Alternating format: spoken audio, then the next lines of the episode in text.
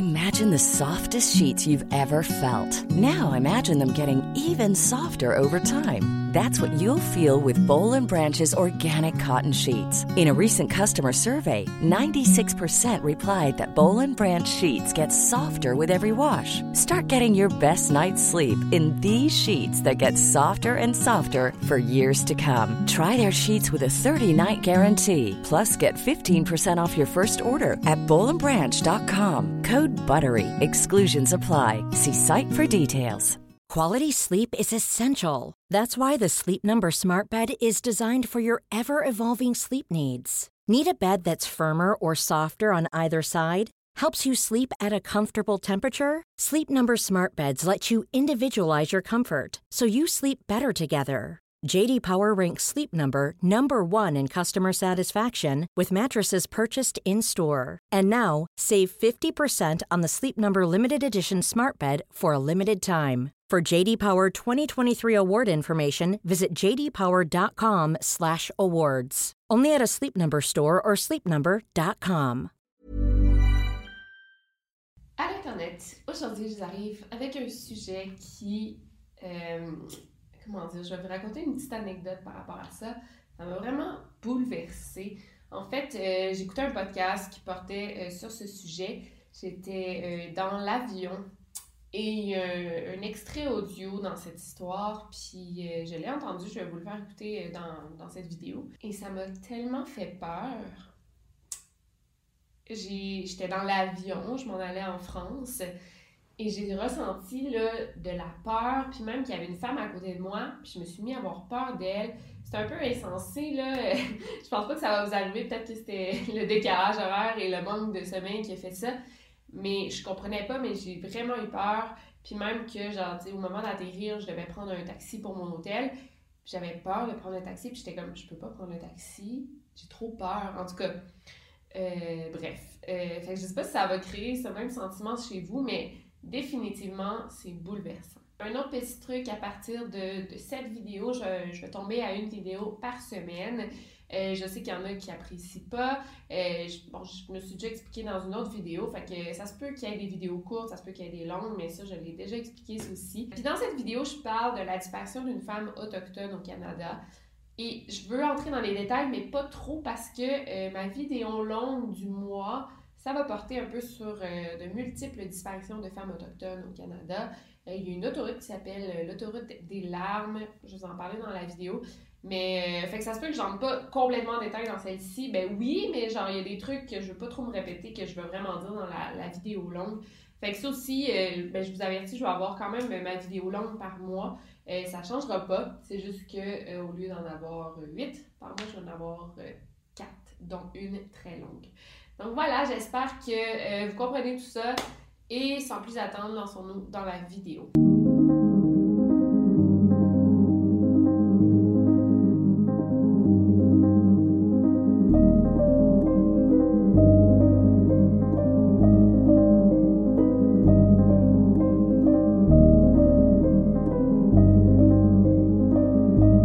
Le podcast Over and Out.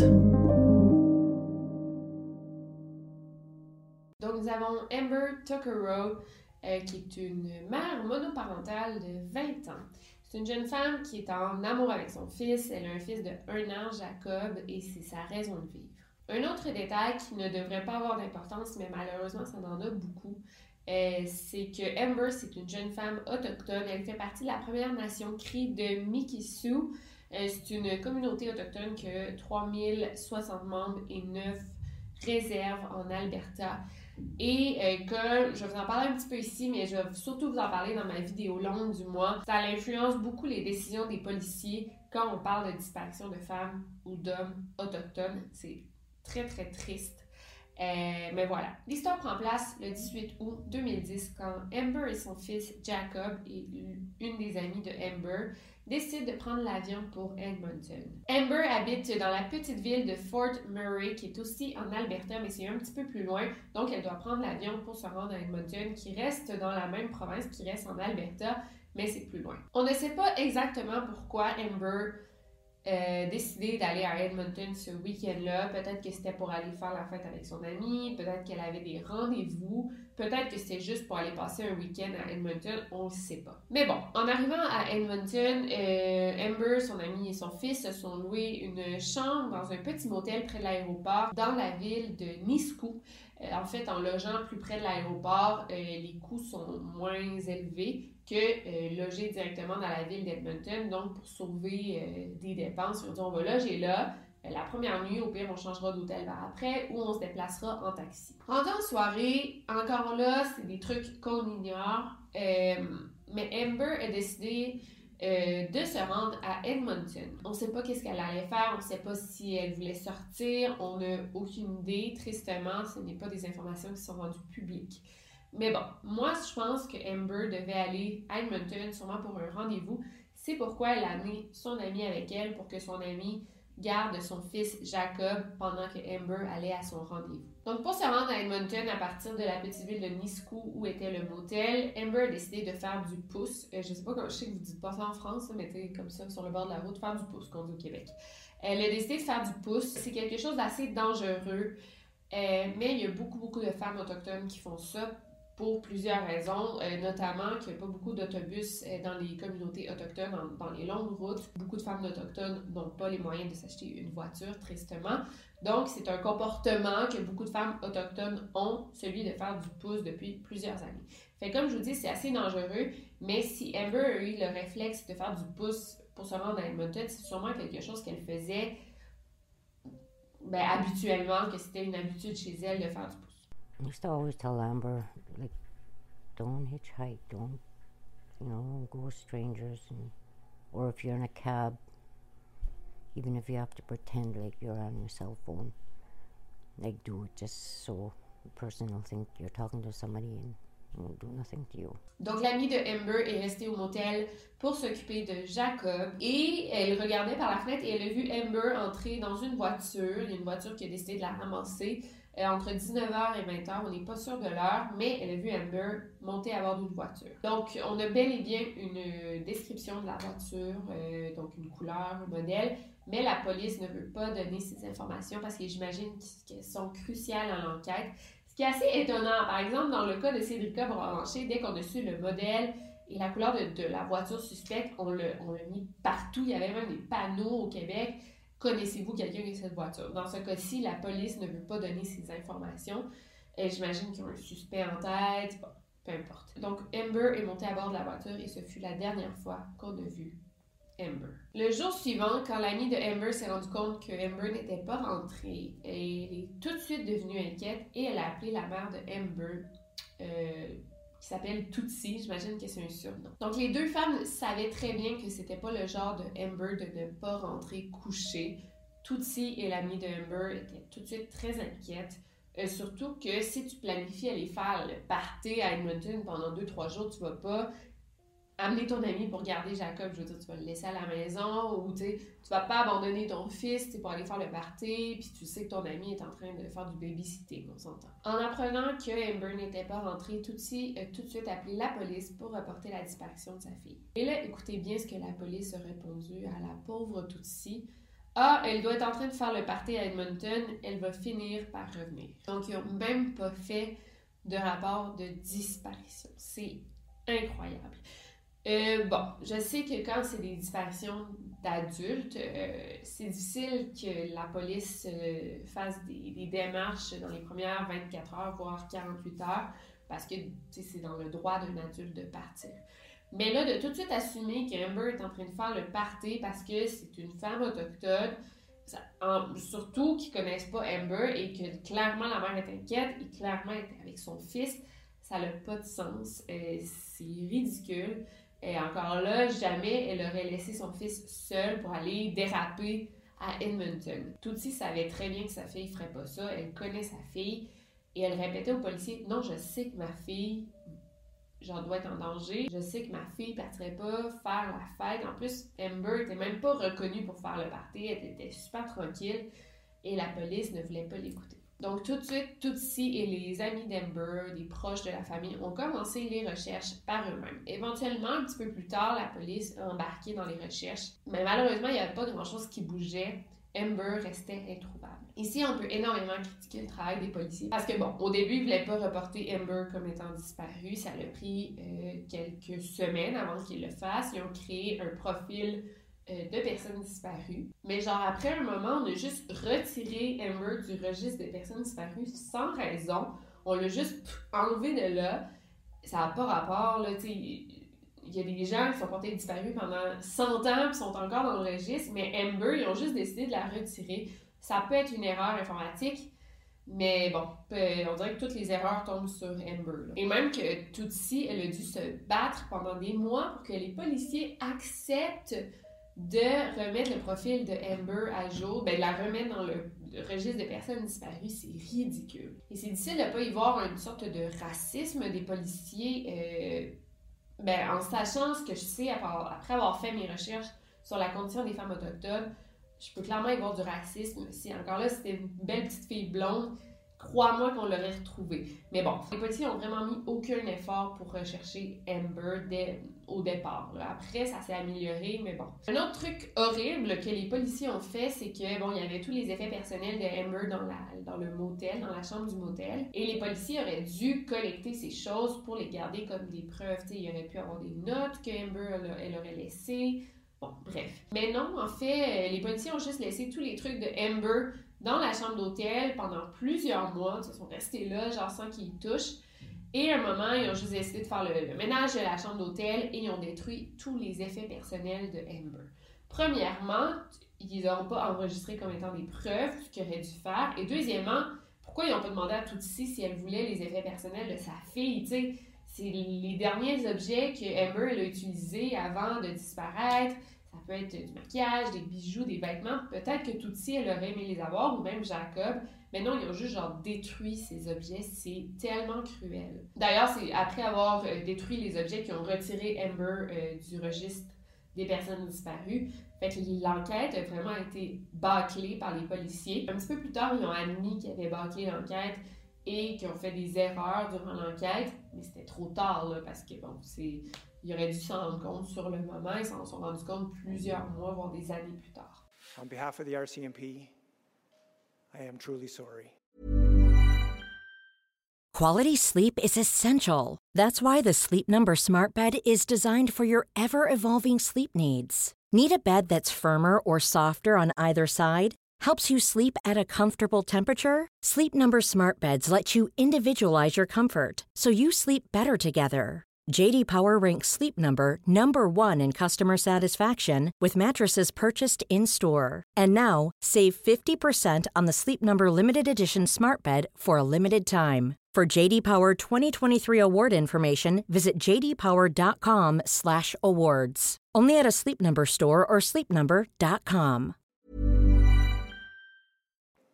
Words Amber Tuckerow's relatives have been waiting 9 years to hear. Ever since she went missing near Edmonton in 2010.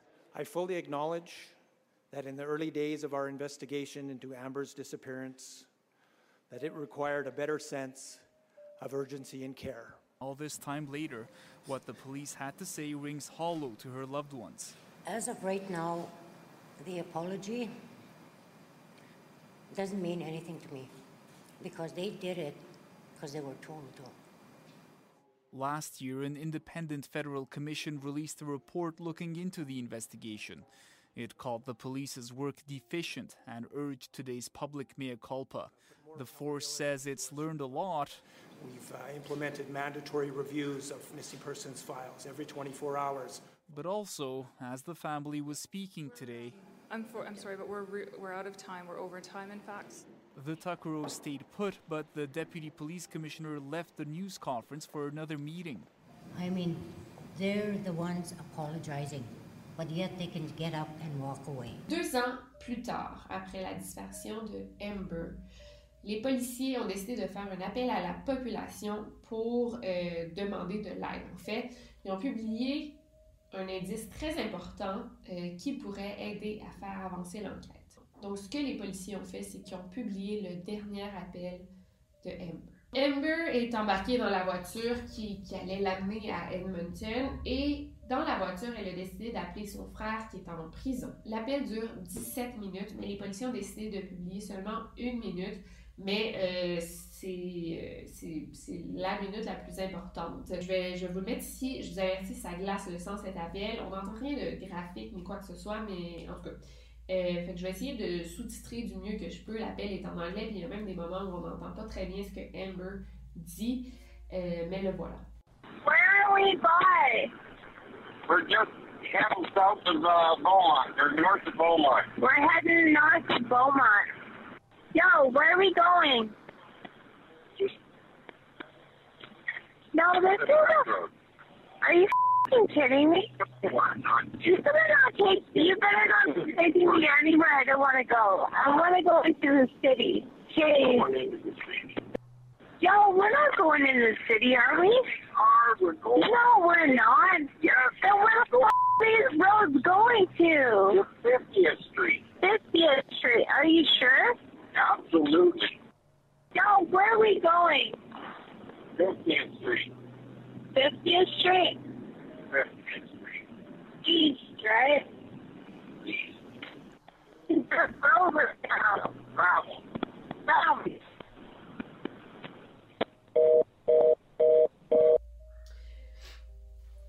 Je sais pas pourquoi, ça m'a tellement fait peur. On voit que clairement Amber est en détresse.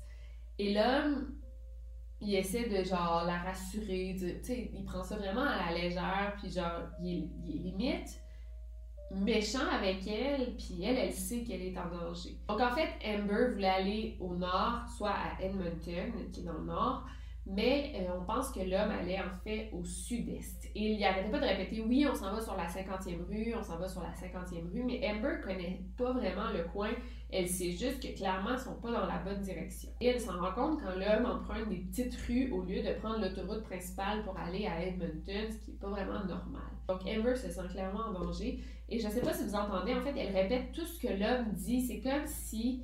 c'est ça, elle voulait que son frère, au bout du fil, je pense, là, on pense qu'elle voulait que son frère écoute puis qu'il sache où elle s'en allait, Amber, et qu'il devine dans les mots d'Amber qu'elle se sentait en danger parce qu'elle répète vraiment tout ce que l'homme dit, puis ça semble pas être une conversation normale. Tu répètes pas comme ça quand tout va bien. Bon. D'ailleurs, je me demande si Amber, elle a appelé son frère parce que tous les appels en prison sont enregistrés. Quand tu passes un appel à un prisonnier, tout l'appel va être enregistré. Fait que je sais pas si c'est un choix conscient de Amber d'appeler son frère parce qu'elle savait que l'entièreté de l'appel allait être enregistrée et qu'on allait peut-être avoir des informations dans l'appel. Est-ce qu'elle se sentait en danger pendant 17 minutes? C'est ça qui est étrange. Donc là, on a publié cet appel et vraiment, un pur hasard, quelques semaines plus tard, soit le 1er septembre 2012, il y a des gens qui faisaient de l'équitation en campagne quand... Ils ont découvert des ossements. On a fait une analyse et c'est avec tristesse qu'on a confirmé que les ossements appartenaient à Amber Tuckerow. Et on les a trouvés à une 20aine de kilomètres du motel où logeait Amber.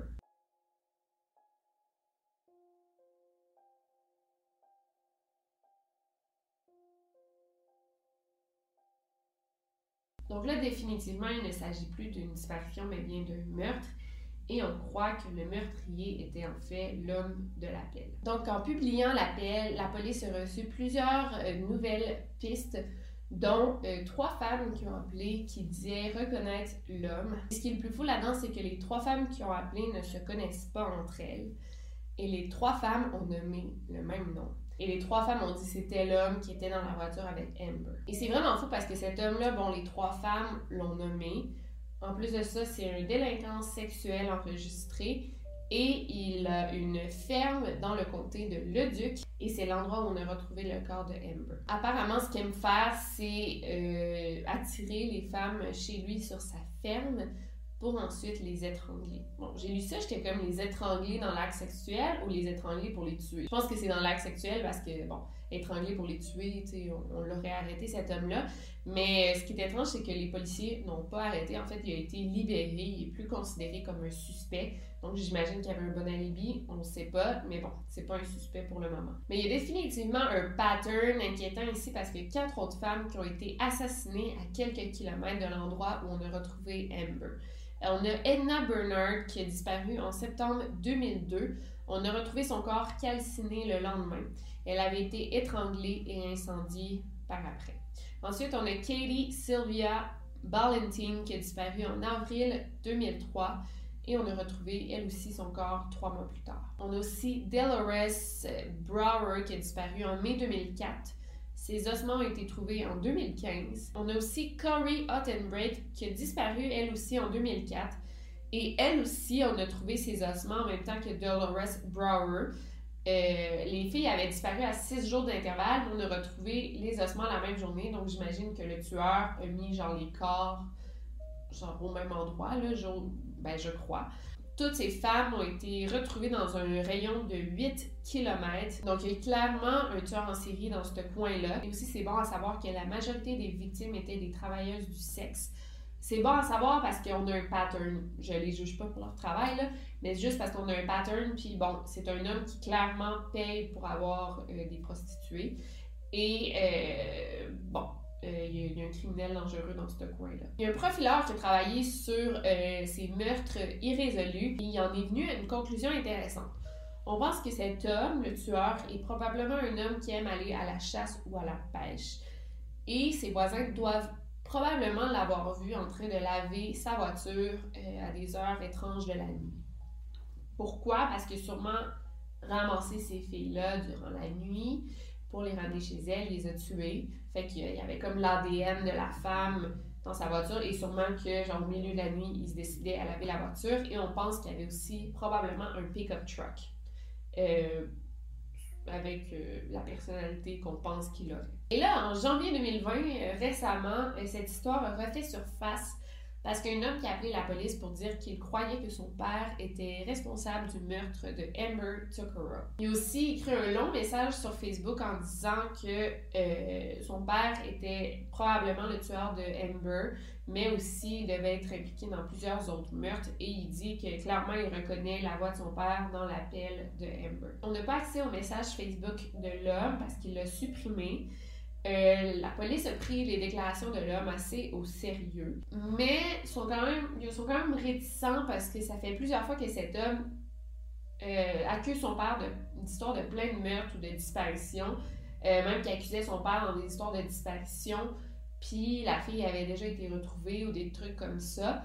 Mais en même temps, peut-être que c'est vrai, peut-être que son père est en effet responsable de plusieurs disparitions. Fait que c'est pour ça que ce gars-là accuse son père à chaque fois. Fait que ici, son père était bel et bien un tueur en série. Mais là, les déclarations de l'homme viennent juste d'avoir lieu, sont en janvier 2020. Fait que ça va sûrement prendre du temps avant qu'on ait une réponse. Mais bon, voilà pour l'histoire d'Amber. L'enquête est toujours en cours. Il y a une page Facebook dédiée à l'enquête de Amber Tuckerow. Je vais mettre la page Facebook dans la barre de description. Si vous voulez aller donner un petit j'aime, j'imagine que ça va encourager la famille. Et comme je dis, je suis pas encore entrée totalement dans la condition des femmes autochtones au Canada. J'en ai déjà parlé dans une autre vidéo. Je vais la mettre dans la barre d'infos. Ça peut être intéressant à regarder, mais je vais faire une vidéo vraiment longue sur un gros phénomène de disparition et de meurtre qui a lieu au Canada. Ça va ressembler à mes vidéos Missing, là, mais il n'y a rien de paranormal là-dedans. C'est juste très effrayant et très lamentable, la situation des femmes ici, des femmes autochtones. Donc voilà, si vous avez aimé cette vidéo, laissez-moi un thumbs up. Et sinon, c'était Victoria Charlton. N'oubliez surtout pas de garder l'œil ouvert. Over and out. I tried to give away all I had. My mind was full of my mistakes. I've been too fragile through my life, and I'm missing you so bad. Don't know if I should call you back. You know it's getting dark inside my head. I feel there's something that is stopping me now.